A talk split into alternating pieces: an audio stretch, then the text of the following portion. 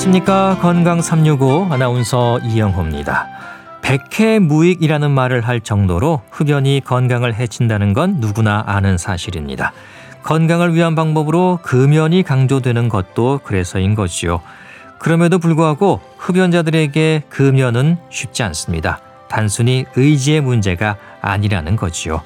새해 결심으로 금연이 빠지지 않는 것도 나름의 노력이고요. 담배를 점차 줄이면서 끊을 생각도 합니다. 그리고 금연침을 맞기도 하지요.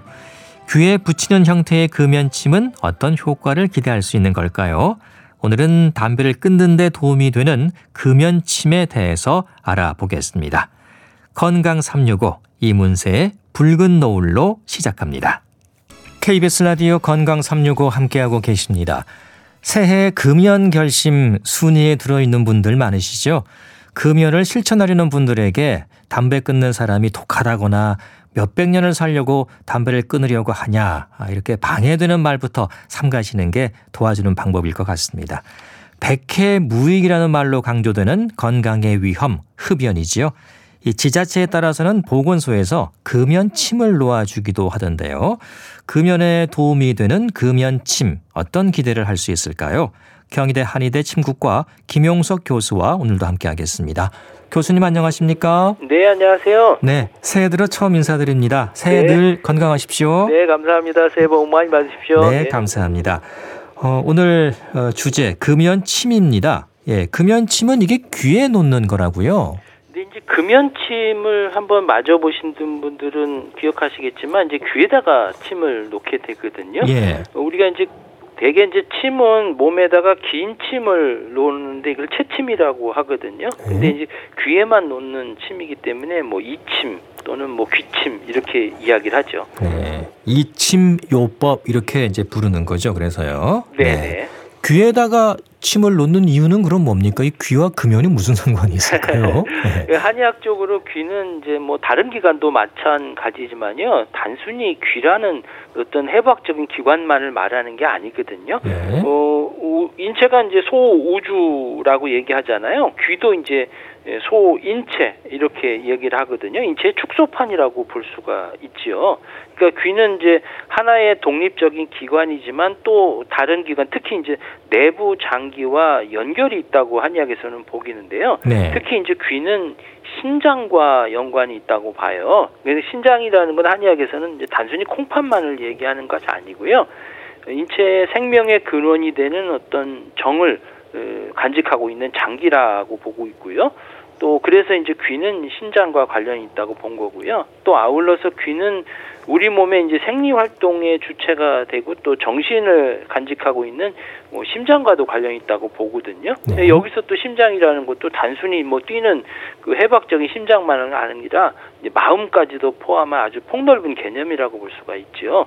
그리고 또 귀는 뇌와도 밀접한 관계가 있다고 봐요. 뭐 가까운 부분에 있기 때문에 그렇겠고요. 예. 그렇기 때문에 이제 귀는 심장, 신장, 뇌와 밀접한 관계가 보고 있기 때문에 귀에다가 침을 놓게 되면 뭐 심장이나 신장이나 뇌에 활력을 주게 되기 때문에 전신의 기능하고 뭐 저항력도 좋아지고 그래서 이제 질병을 예방하고 치료하는 데 도움을 준다고 보고요.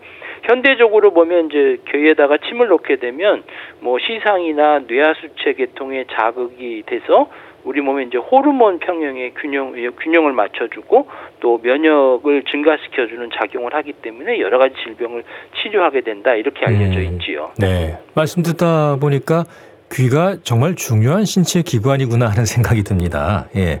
그 말씀해 주신 것처럼 금연 목적이 꼭 아니더라도 귀에 침을 놓는 경우가 많은가 보죠. 그렇죠. 이제 음. 이침요법이 이제 왜 이렇게 발생했냐, 이게 어떻게 발견했냐 하면 우리가 이제 귀의 모양을 자세히 보시면요, 예. 태아가 엄마 자궁 속에 아, 자리 잡고 있는. 모습하고 비슷하거든요. 예. 그래서 이제 거기에 상응하는 부위에다가 자극을 시켜주는 뭐 새로운 침법 중에 하나라고 볼 수 있거든요. 비슷한 게뭐뭐 수지침이라든지 수족침이라든지 뭐 비침 뭐 이런 것들이 있어요. 그래서 이제 이 침요법은 이제 금연침뿐만 아니라 뭐 식욕 이 떨어지거나 이럴 때 식욕을 높여주거나 또는 비만이 있을 때 식욕을 떨어뜨리거나 또는 잠을 잘 못 자거나 또 신진대사의 기능이 어떤 이상이 있을 때 이런 경우에 이제 효과적으로 알려져 있기 때문에 뭐 비만이라든지 뭐 금주, 약물 중독, 뭐 외상 후 스트레스 장애 이런 데 이제 널리 어. 시술되고 있죠. 예. 그냥 귀를 이렇게 마사지 해주거나 만져주기만 해도 좀 기분이 상쾌해지는 경우가 있거든요. 예. 그것하고도 조금 연관이 있을까 싶기도 한데요. 그렇죠. 오호. 귀를 우리 몸에서 귀는 이게 가장 혈액 순환이 잘 안 되는 부분이기도 하고요. 예. 이쪽 부분들이 상당히 중요한 부분을 하고요. 특히 이제 장수와도 많이 관련이 있잖아요. 귀가 길고 큰 분들 보면 어우 저분 오래 사시겠다 이렇게 얘기하는 거나 마찬가지고요. 예, 예. 귀를 좀 따뜻하게만 해줘도 이런 부분에 혈액 순환이 좋아지기 때문에 아. 몸이 좀 편안한 마음을 느끼게 되죠. 예. 자, 그럼 이 금연침은 귀에 특히 어느 부분에다가 놓게 되는 건가요? 이제 귀에 금연침을 놓게 되는 부분은 이제 담배를 피게 되면 담배 연기가 직접적으로 우리 몸에 영향을 주는 부위에 해당하는 그런 부위를 자극하게 되거든요. 그러니까 네. 입도 들어가겠고 그다음에 코 쪽도 있고 인후가 있고 그 들어가면 기관지 있고 그다음에 폐 있잖아요. 이런 데 이제 작용을 하기 때문에 그런 곳에서 자극도 주고요.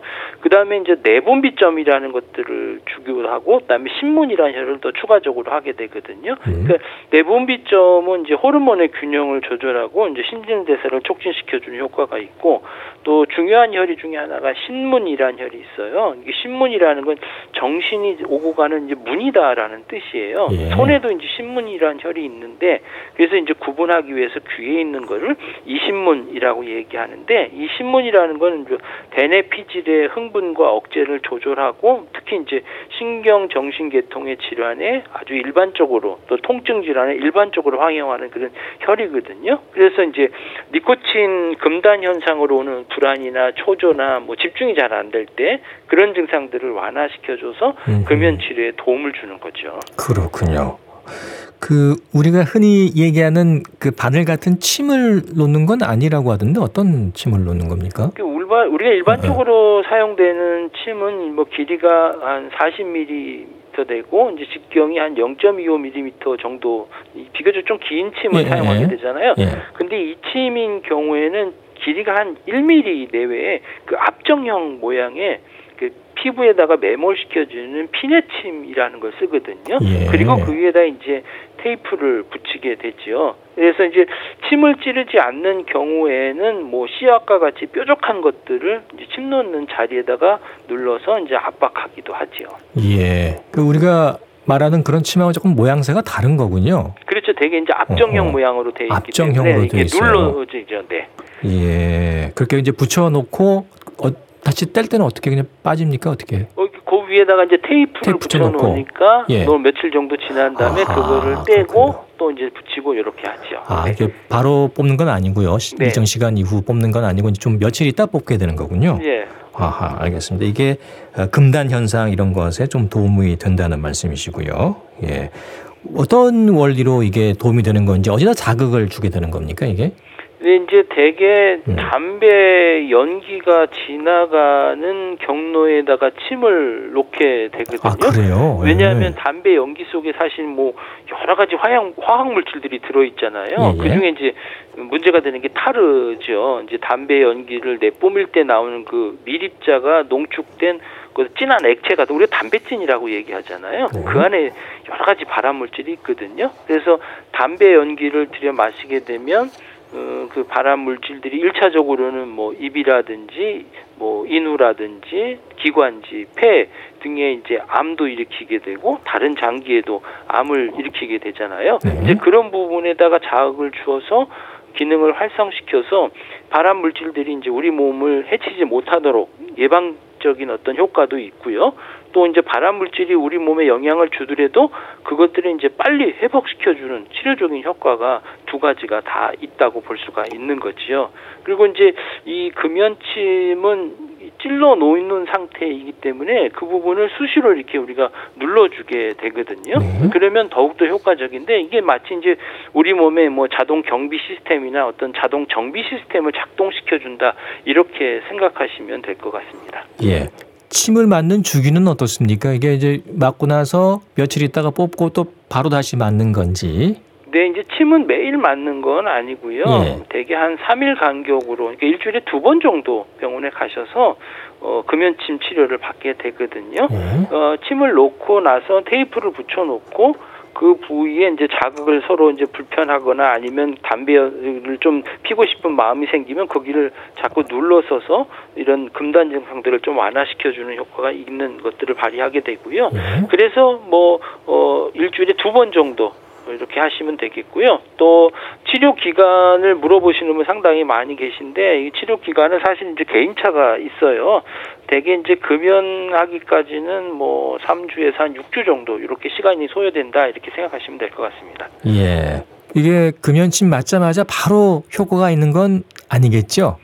네, 많은 분들이 궁금해 예, 예, 하시는 것이고요. 어, 근데 이제 경우에 따라서는 금연침을 맞자마자 이런 변화가 생기는 분도 있어요. 아. 이제 금연침을 맞게 되면 이제 먼저 담배를 피우고 싶은 어떤 욕구가 조금 감소되게 돼요. 예. 그래서 어, 금연침을 맞으러 온 분은 일단 금연의 욕구가 있으신 분이잖아요. 그렇죠. 그래서 그런 분들이 금연치를 맞게 되면 어, 본인의 의지로 금연하기 힘든 경우에 많은 도움을 줄 수가 있고요. 또 금연침을 맞는 분들의 어떤 반응을 보면 어, 첫 번째가 담배 맛이 좀 변했다 이런 분들이 많이 계시거든요. 담배 맛이 변해요. 예. 오. 담배가 예전에 뭐 구수한 담배 맛이 있다고 얘기하다가 예. 이제 금연침을 맞고 나면 아무 맛도 모를 정도로 뭐 밋밋하다. 아, 맛이 없어진다. 이 종이 그냥 그냥 단순하게 종이 말아 피우는 것 같이 아무 맛도 느끼지 못해서 담배 맛이 떨어진다 이렇게 얘기하시는 분도 계시고요. 예. 또 경우에 따라서는 아주 예민한 반응을 보이시는 분도 계시더라고요. 아, 이제. 금연침을 맞은 후에 이제 담배를 태우게 되면 뭐 속이 막 울렁울렁하고 오. 심하면 뭐 구역질 나기도 하고 머리도 아프고 머리가 묵직하고 또 뭔가 좀 찌뿌둥하고 목이 아프고 이렇게 하시는 분도 계세요. 네. 근데 이제 금연을 결단하고 금연침을 만든 분들에게 이제 주의하셔야 될 것은 금연침을 맞으면 무슨 반응이 일어날까 호기심 때문에 담배를 또 피우시는 분들도 계시거든요. 예. 또 어떤 분들은 담배 맛이 없다고 더 피우려고 하시는 분도 사실 아이고. 계신데 예. 이렇게 되면 금연 못 하거든요. 한두 개 호기심으로 담배 피우다가 완전히 금연할 수는 없어요. 네. 네. 이 도움을 주는 거지 결국은 본인이 담배를 끊겠다는 의지 또 실천이 더 중요한 거잖아요, 사실은. 그렇죠. 예. 네. 금연침만으로 100% 금연에 성공할 수는 없습니다. 그러면 뭐 다 금연하실 수 네, 있으시죠. 네. 예. 이 양쪽 귀 다 붙이는 겁니까? 어, 그렇진 않고요. 아, 뭐 그래요? 3일 동안 어. 이제 침을 붙인 다음에 에, 다시 그 자리에 침을 치료하는 게 아니라 그 반대쪽에다가 치료해요.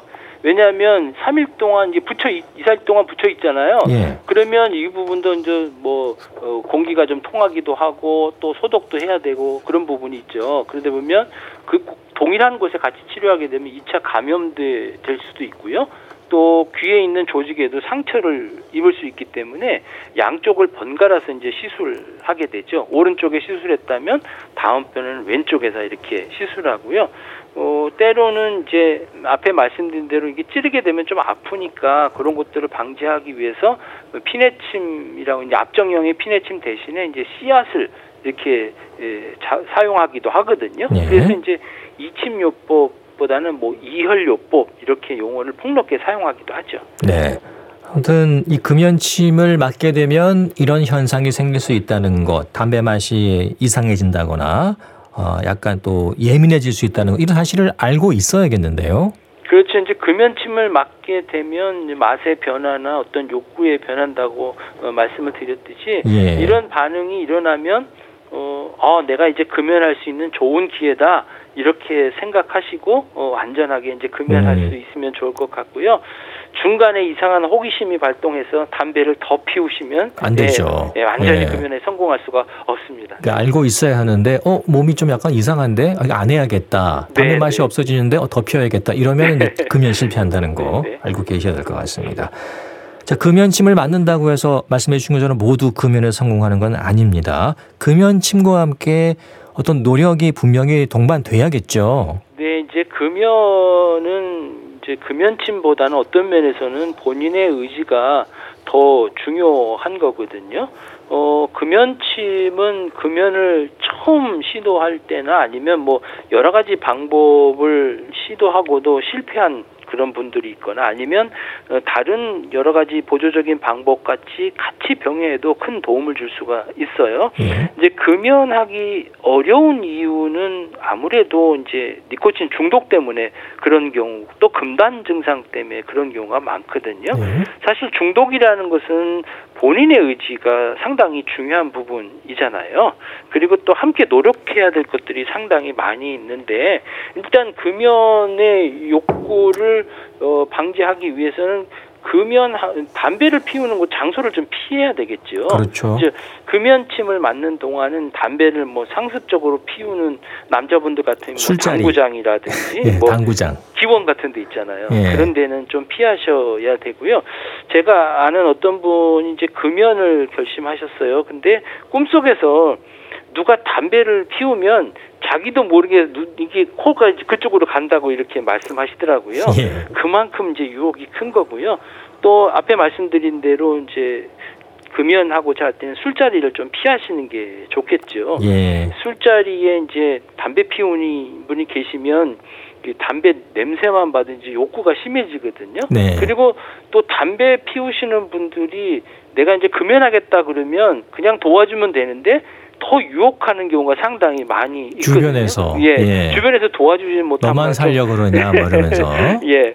그러 그래서 이제 그런 것들은 좀 대체하기 위해서는 이제 술자리에서도 좀뭐 피하시고. 당근이나 뭐 아니면 예. 뭐 오이나 호박씨라든지 뭐 이런 뭐 약간 씹히는 그런 것들을 안주로 드시면 좋겠고요. 가급적 그 자리는 피하시는 게 좋겠죠. 네. 그리고 또 자극적인 음식을 피하셔야 어, 식후 담배 생각 많이 나잖아요. 맞습니다. 어, 그리고 담, 배가 고프면 또 담배 피고 싶은 욕구도 생길 수 있기 때문에 규칙적으로 식사하시는 게 좋죠. 네.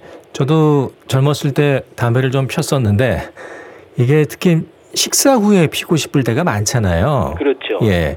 그러면 밥 먹고 나서 바로 뭔가를 한다든가 집중한다든가 네. 좀 그런 것도 필요하지 않을까 싶은데요. 네, 주변에 보면 금연 하겠다 그러면 음, 방해하는 사람들이 더 많은 것 같아요. 예. 네, 담배를 피우게 되면 그렇지 않은 분에 비해서 뭐 우리가 잘 알고 있듯이 뭐 협심증이나 심근경색이나 심장 질환의 발생이 높고요. 또 고혈압이나 또 고지혈증 이런 경우에 이제 심장 질환이 더 발생할 경우가 높고 또 뭐 버거스병 같은 경우라든지 말초 혈관에 문제가 생길 수도 있고요.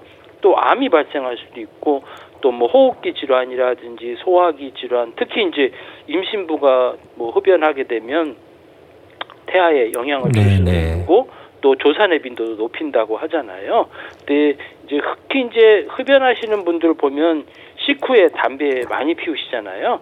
그렇기 때문에 이런 분들을 이제 방, 예방하기 위해서는 이제 고칼로리의 기름진 음식을 먹었다면 이제 속이 더 거북해서 담배 욕구가 더 높아지기 때문에 네. 금연을 위해서는 이제 과식은 피하고요.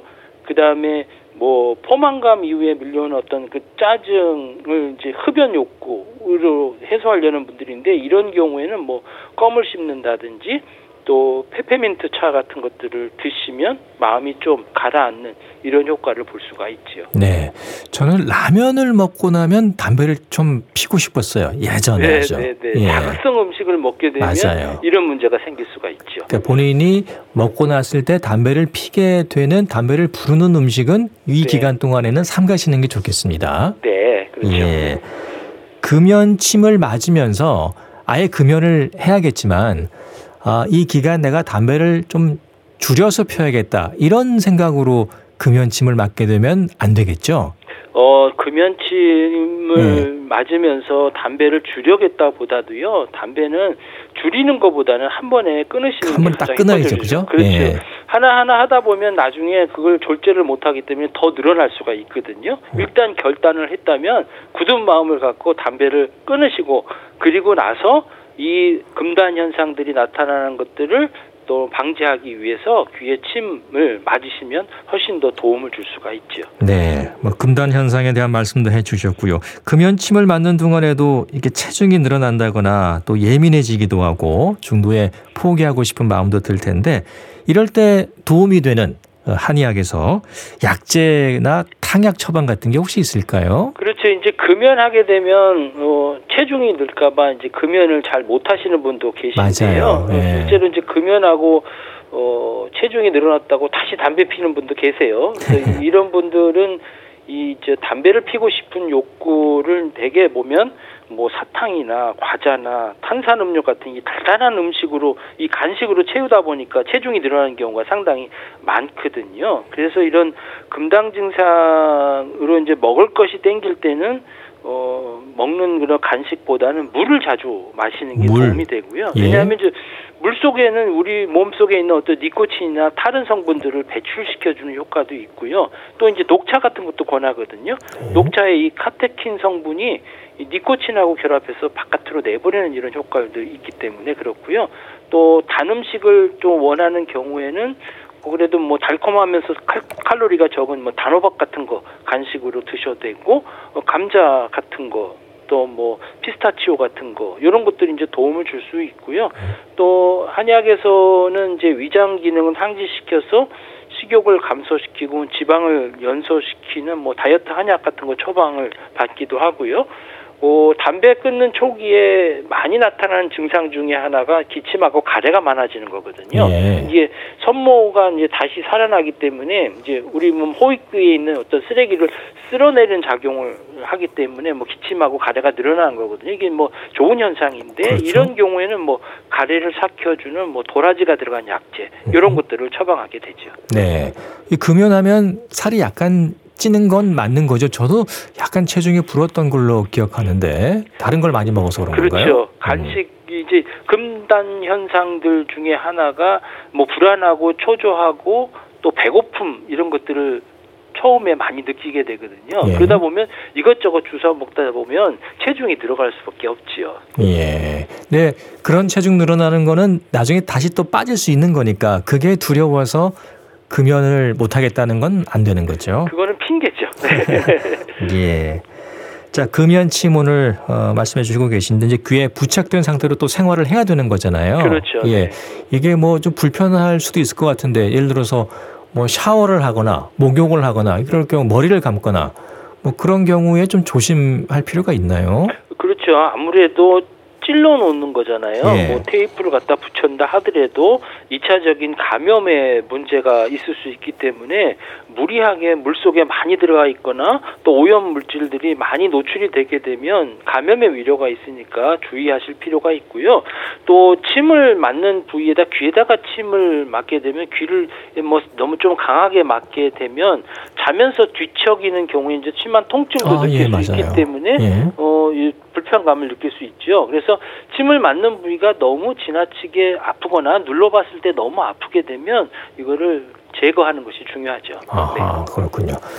이 담배 생각날 때 이걸 좀 꾹꾹 눌러주면 도움이 된다고 그러던데요. 네, 담배가 생각나실 때 이제 금단 현상 때문에 생기는 경우거든요. 이제 불안하고 초조하고 이런 경우에 담배 피우고 싶은 그런 욕망이 다시 또 생기는데 이런 부위에는 신문혈이라는 부위를 눌러주게 되면 특히 이제 마음을 안정시켜주는 효과가 있기 때문에 그 금단 증상으로 오는 현상들을 완화시켜 줄 수가 있어요. 그래서 이 부분을 수시로 자극해 주시는 게 좋겠고요. 네. 이 부분이 귀 밖에 있는 쪽도 있고 귀 안쪽에도 있기 때문에 침 맞는 부위를 거울을 보면서 이렇게 눌러 주시게 되면 약간 저 자극도 있고 그런 자극을 통해서 어떤 금당 증상도 완화시켜 줄 수가 있는 거죠. 네, 금연침을 하면 물론 좋겠지만 금연침을 못할 상황이라면 그런 혈자리를 손으로 꾹꾹 눌러주는 것도 혹시 금연에 도움이 될 수 있을까요? 그렇죠. 침을 못 넣는 경우는 아까 말씀드린 씨앗 같은 것들을 눌러 주셔도 되고요. 예. 볼펜 같은 거로 보면서 그 부위를 꾹꾹 이렇게 눌러 주셔도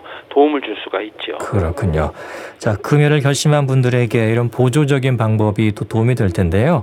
흡연이 주는 건강의 위험, 뭐 아무리 강조해도 지나침이 없겠죠. 그렇죠. 이제 연말 연시 되면 모두 다 금연하겠다고 하시는 분 상당히 많거든요. 어, 대다수는 이런 금단 증상 때문에 사실 금연을 포기하는 경우가 상당히 많고요. 사실 의지만으로 담배 끊기가 쉽지 않잖아요. 네.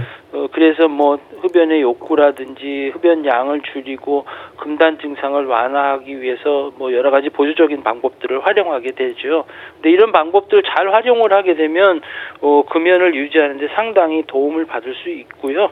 근데 무엇보다 중요한 거는 음, 본인의 의지가 상당히 중요하고요. 그래서 이제 수시로 어, 담배를 끊어야 될 이유가 무엇이고 어, 담배로 인해서 생기는 어떤 건강상에 좋지 않은 점이 무엇이고 담배를 끊었을 때 어떤 이점이 있는지를 조금 수시로 생각해 볼 필요가 있는 거죠. 네. 금연침이 청소년들에게도 도움이 되겠어요. 물론 담배를 피면 안 되겠지만. 네. 예. 사실 이제 청소년의 흡연이 상당히 문제가 될 수도 있지요. 그래서 어, 청소년에 대한 흡연의 어떤 금연 사업들이 여러 가지 진행이 되고 있는데요.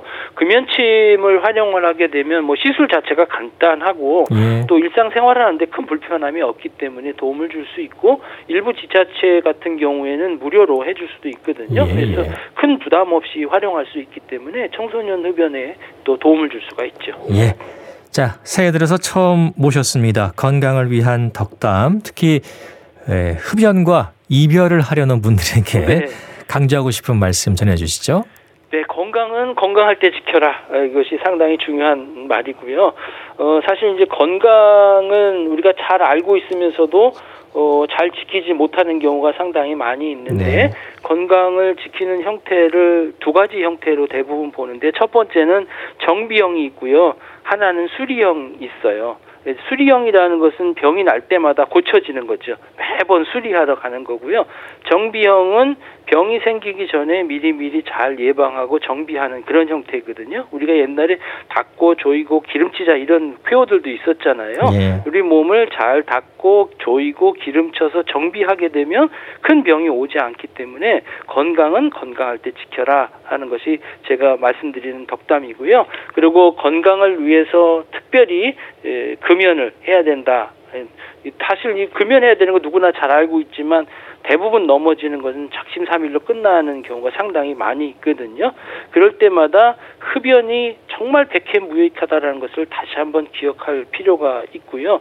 사실 WHO에서 이런 말 했잖아요. 흡연을 억제하면 건강을 증진해 수명도 연장시키고 또 어떤 어, 다른 어떤 질병이 발생하는 것보다 예방 효과가 상당히 크다라고 강조한 것을 있기 때문에 어, 이렇게 예, 흡연은 한번 결단했으면 음. 끝까지 하시고요. 사실 금연은 일종의 예, 중독을 치료하는 거나 마찬가지거든요. 중독을 치료하기 위해서 가장 중요한 것은 중독보다 더 좋은 것을 찾으면 되거든요. 예, 예. 더 주, 좋고 기쁜 것을 찾아지면 담배로 피운된 어떤 희열감들이 줄어들 것이기 때문에 더 좋은 것들을 찾아보시면 좋을 것 같습니다. 네, 금연과 함께 건강한 생활 새해 누리셨으면 좋겠습니다. 말씀 감사합니다. 감사합니다. 네, 경희대 한의대 친구과 김용석 교수였습니다.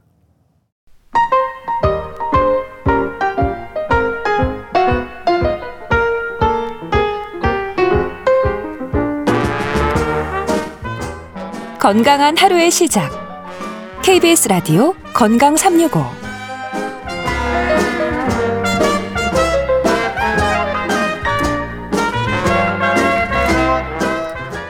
KBS 라디오 건강 365 함께하고 계십니다. 새해 첫 주말입니다. 한 주간 몸도 마음도 많이 바쁘셨죠. 책 한 권이 주는 여유 북칼럼니스트 홍춘철 씨와 함께하겠습니다. 어서 오십시오. 네, 안녕하세요. 네, 새해 건강하시기 바랍니다. 감사합니다. 복 많이 받으시고요. 건강하시기 바랍니다. 야, 이게 책을 또 매주 이렇게 읽고 평가하고 방송까지 하는 일도 네. 쉽지 않을 것 같다는 생각이 드네요. 건강에 좋은 영향을 미치는 행위는 아닌 것 같습니다. 건강하셔야 되는데. 네. 예.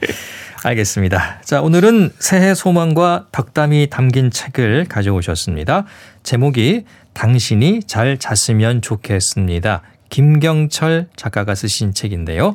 책 제목이 참 따뜻한 느낌이에요. 그렇습니다. 어, 덕담이 담긴 말이죠. 네. 어, 잘 잤으면 좋겠습니다. 어, 이런 말을 할 정도로 사실 많은 분들이 요즘 수면 장애에 시달리는 맞습니다. 분들이 있습니다. 예. 평소에 어떻게 잠 잘 주무시는지요? 저도 수면에 좀 고민이 있어요. 예. 사실. 이게 최근 들어서. 잘 잤으면 네. 좋겠다라는 생각을 가지고 있어요. 많이 잔 것 같은데 아침에 일어나면 늘 피곤한 느낌이 들고, 예. 네. 그리고 자다가 깨고, 깨고 네.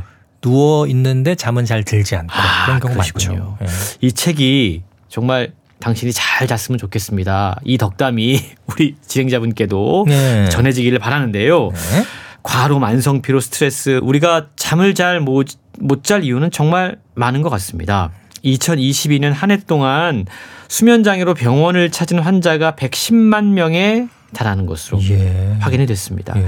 스트레스가 극심한 환경, 고령화 이런 요인이 겹치면서 요즘 정말 밤에 잠을 제대로 주무시지 못하는 분들이 많이 늘고 있는데요. 이 수면에 대한 관심은 우리가 수면 경제라고 하는 슬리퍼너믹스 이런 신조어까지 만들어냈습니다. 그리고 수면 관련 산업은 해가 지날 때마다 큰 성장세를 보이고 있는데요.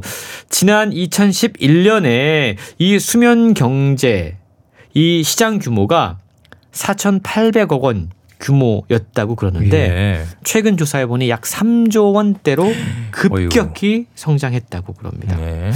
소개해드리는 이 책은 수면 문제로 고생하고 있는 분들을 위한 일종의 처방전이라고 이야기할 수 있는데요. 가정의학 전문이면서 대한기능의학회 연구이사 또 수많은 불면증 환자를 진료하고 편안한 잠을 선사해 주고 계신 김경철 원장이 수면 장애의 다양한 원인들을 분석을 하고 그에 맞는 치료법을 책을 통해 이야기하고 있습니다. 네. 사실 잠을 잘 잤을 때보다 잠을 못 잤다라고 생각할 때가 훨씬 더 많은 것 같아요. 그렇죠. 만큼 이 수면 장애가 익숙해졌다는 거잖아요. 그게 문제인 거죠. 그렇습니다. 수면 장애가 단순히 잠만 잘 못 자는 그래서 다음 날을 좀 피곤하게 보내는 그런 단순한 문제로만 그치지 않는다고 그럽니다. 예.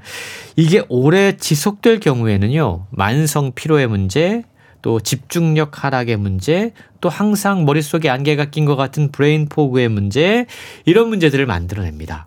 그리고 고혈압, 당뇨, 치매 이러한 만성 질환의 발병을 앞당기는 원인이 된다고 그래요. 그래서 수면 장애를 대수롭지 않게 생각하거나 그냥 방치하면 안 된다라고 책은 강조하고 있는데요. 네. 더 나아가서 수면 장애는 심각할 경우에 심근경색, 뇌경색까지도 유발할 수 있다고 그럽니다. 이게 장기적으로 호르몬 분비에도 큰 영향을 줄 뿐만이 아니고 교감 신경을 과다하게 활성화하고 또 사이토카인 같은 염증 수치를 증가시켜서 심혈관계, 뇌혈관계의 문제들을 일으킬 수 있다라는 거죠. 또 최근 들어서 연구 결과를 통해서 확인된 바에 따르면 수면 장애가 알츠하이머, 치매 환자와도 상당히 연관성이 음. 큰 것으로도 확인이 되고 있습니다. 예.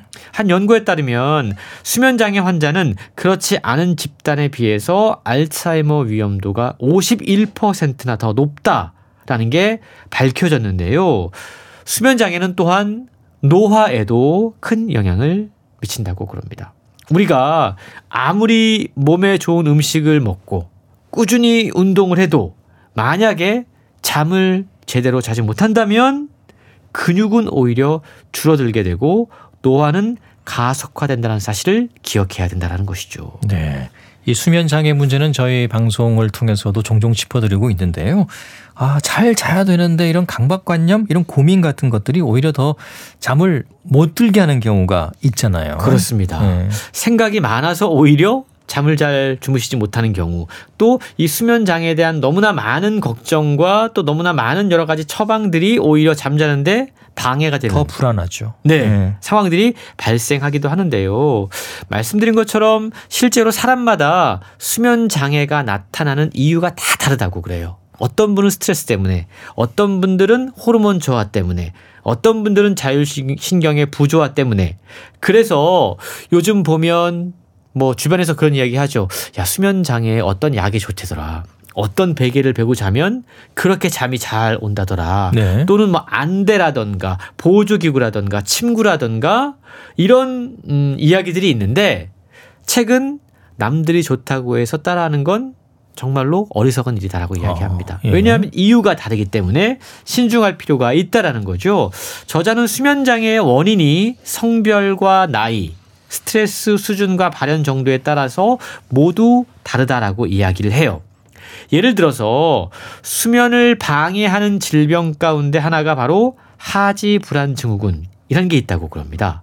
이 하지 불안 증후군은 불면을 일으키는 대표적인 질환이에요. 상당수의 사람들이 경험하는 고통이고 이게 잘 낫지도 않는다고 그럽니다. 간단히 말하면 다리가 아파서 혹은 다리에서 뭔가 기어다니는 듯한 느낌이 있어가지고 자꾸만 잠을 깨거나 잠을 들지 네. 못하는 상황이 바로 이 하지 불안 증후군인데요. 이 문제가 나타난 이유는 도파민이 부족할 때 이런 문제가 발생한다고 그럽니다. 우리 뇌 속에 도파민 분비량이 적어지면 다리의 혈관이 수축하고 결과적으로 혈액 순환에 문제가 생길 수밖에 없다라는 거죠. 그래서 이런 이유 때문에 잠을 잘 못 자는 분들이 계시다면 이런 분들은 도파민 합성하는 과정에 도움을 줄 수 있는 철분 같은 것들을 충분히 보충을 하면 다리 통증이 나아지고 수면이 개선될 수 있다는 겁니다. 그래서 이러한 식으로 내가 지금 수면 장애를 겪고 있다면 그 원인이 무엇인지를 제대로 파악하고 진단하고 그에 맞는 적절한 치료를 하는 것이 무엇보다 중요하다라고 강조하고 있는 겁니다. 네. 수면 장애의 원인은 사람마다 다 다를 수 있고 그에 맞게 적절한 치료가 이루어져야 된다. 그런 얘기인 것 같습니다. 그렇습니다. 예. 그런데 잠이 잘 들지 않는 불변의 이유를 꼽으라면 나이 아닙니까? 네. 나이 들면 잠 없어진다는 건 모든 사람이 다 그렇게 네. 얘기하잖아요. 이게 그냥 속설이 아니고요. 실제로 과학적으로 그럴 수밖에 없는 이유가 있다고 그럽니다. 예. 나이가 들면 호르몬 분비가 줄어들어요. 어. 그렇게 되면 당연히 잠을 푹 자기가 어려워진다고 그럽니다. 네. 스트레스를 심하게 받으면 생체 리듬이 깨지면서 낮과 밤이 바뀌는 현상까지도 생겨나는데요. 사실 수면은 호르몬 작용입니다. 그러니까 호르몬 분비에 의해서 우리가 잠들기도 하고 깨기도 하는 건데 이게 아, 급성 또는 만성 스트레스의 영향으로 호르몬 분비에 문제가 생겼을 수도 있고 또 자연스럽게 나이가 들면서 호르몬 분비량이 줄어들어서 수면 장애가 올 수 밖에 없는 상황이 오는 겁니다. 자율신경 부조화로 인해서 교감신경이나 부교감신경 가운데 어느 한쪽이 과도하게 우세해져도 잠을 잘 못 자는 경우들이 발생할 수 있다고 그럽니다. 그리고 앞서 이야기- 이야기한 것처럼 수면에 대한 과도한 지식, 특히 잘못된 지식, 이런 것들이 일시적인 불면증을 만성화할 수도 있다고 그럽니다. 네. 자, 나이가 들면 왜 잠이 줄어드는 걸까? 사실 평생에 걸쳐서 성 호르몬 수치가 줄어드는 남성과는 다르게 여성들은 이 갱년기에 집중적으로 호르몬 수치가 줄어드는 변화를 경험한다고 음, 그럽니다. 네. 그래서 여성의 경우에는 수면 장애 역시도 대표적인 이 갱년기 증상으로 우리가 이해해 볼 수 있다라고 그러는데요.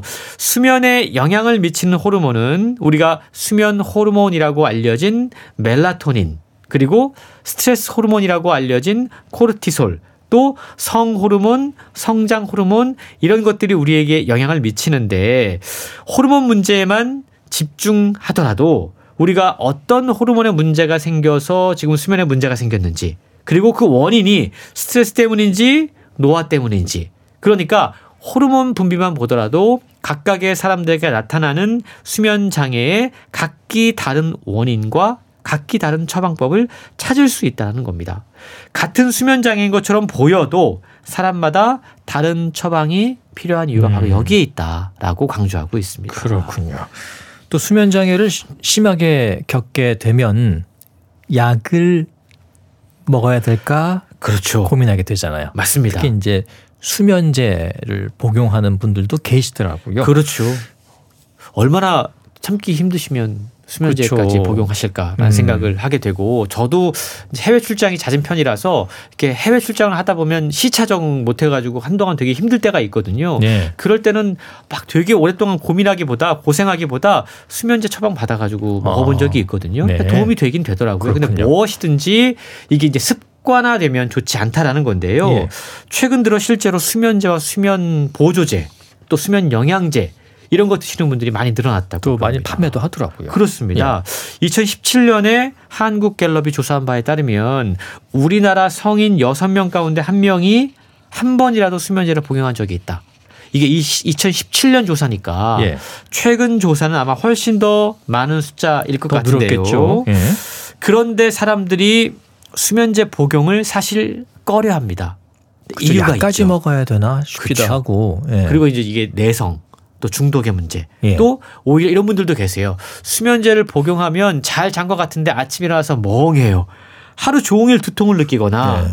또 잠에서 항상 깨지 못해서 몽롱한 느낌으로 맞아요. 다음 날을 지내야 되니까 너무 힘들다라는 이야기들을 합니다. 예. 또한 수면제 부작용이 심한 분들은요. 이 자기가 기억하지 못하는 사이에 막 거리를 돌아다니는 네, 상황들 또 음흠. 몽유병이라고 이야기하죠. 예. 이런 증상들이 나타날 수 있다고 그럽니다. 또 병원에서 수면제를 처방받아서 복용하는 경우에도 충분한 설명을 듣지 못하면 부작용의 우려가 분명히 있기 때문에 수면제는 분명히 주의를 기울여서 복용하는 것이 맞다 라는 점을 우리가 기억해야 되는데요.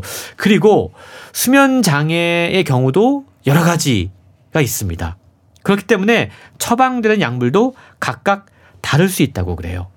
실제로 병원에 가서 잠을 잘 못 잔다라고 했는데 수면제가 아니라 항우울제나 항불안제를 처방 받으신 분들이 계실 예, 겁니다. 계세요. 예. 깜짝 놀라는 분들 계시죠. 음. 아니 내가 분명히 잠 못 잔다고 했는데 왜 이런 약을 처방해 줄까라는 불안감이 생기는데 저자는 사실 항불안제나 항우울제가 수면 장애에 빈번하게 처방되는 약이다라고 우리를 안심시킵니다. 예를 들자면 잠을 드는 데는 큰 문제가 없는데 자다가 자꾸만 깨는 분들 계시잖아요. 예. 새벽에 자꾸만 눈이 떠지는 분들 이런 분들은 수면 유도제인 졸피뎀을 쓰지 않습니다.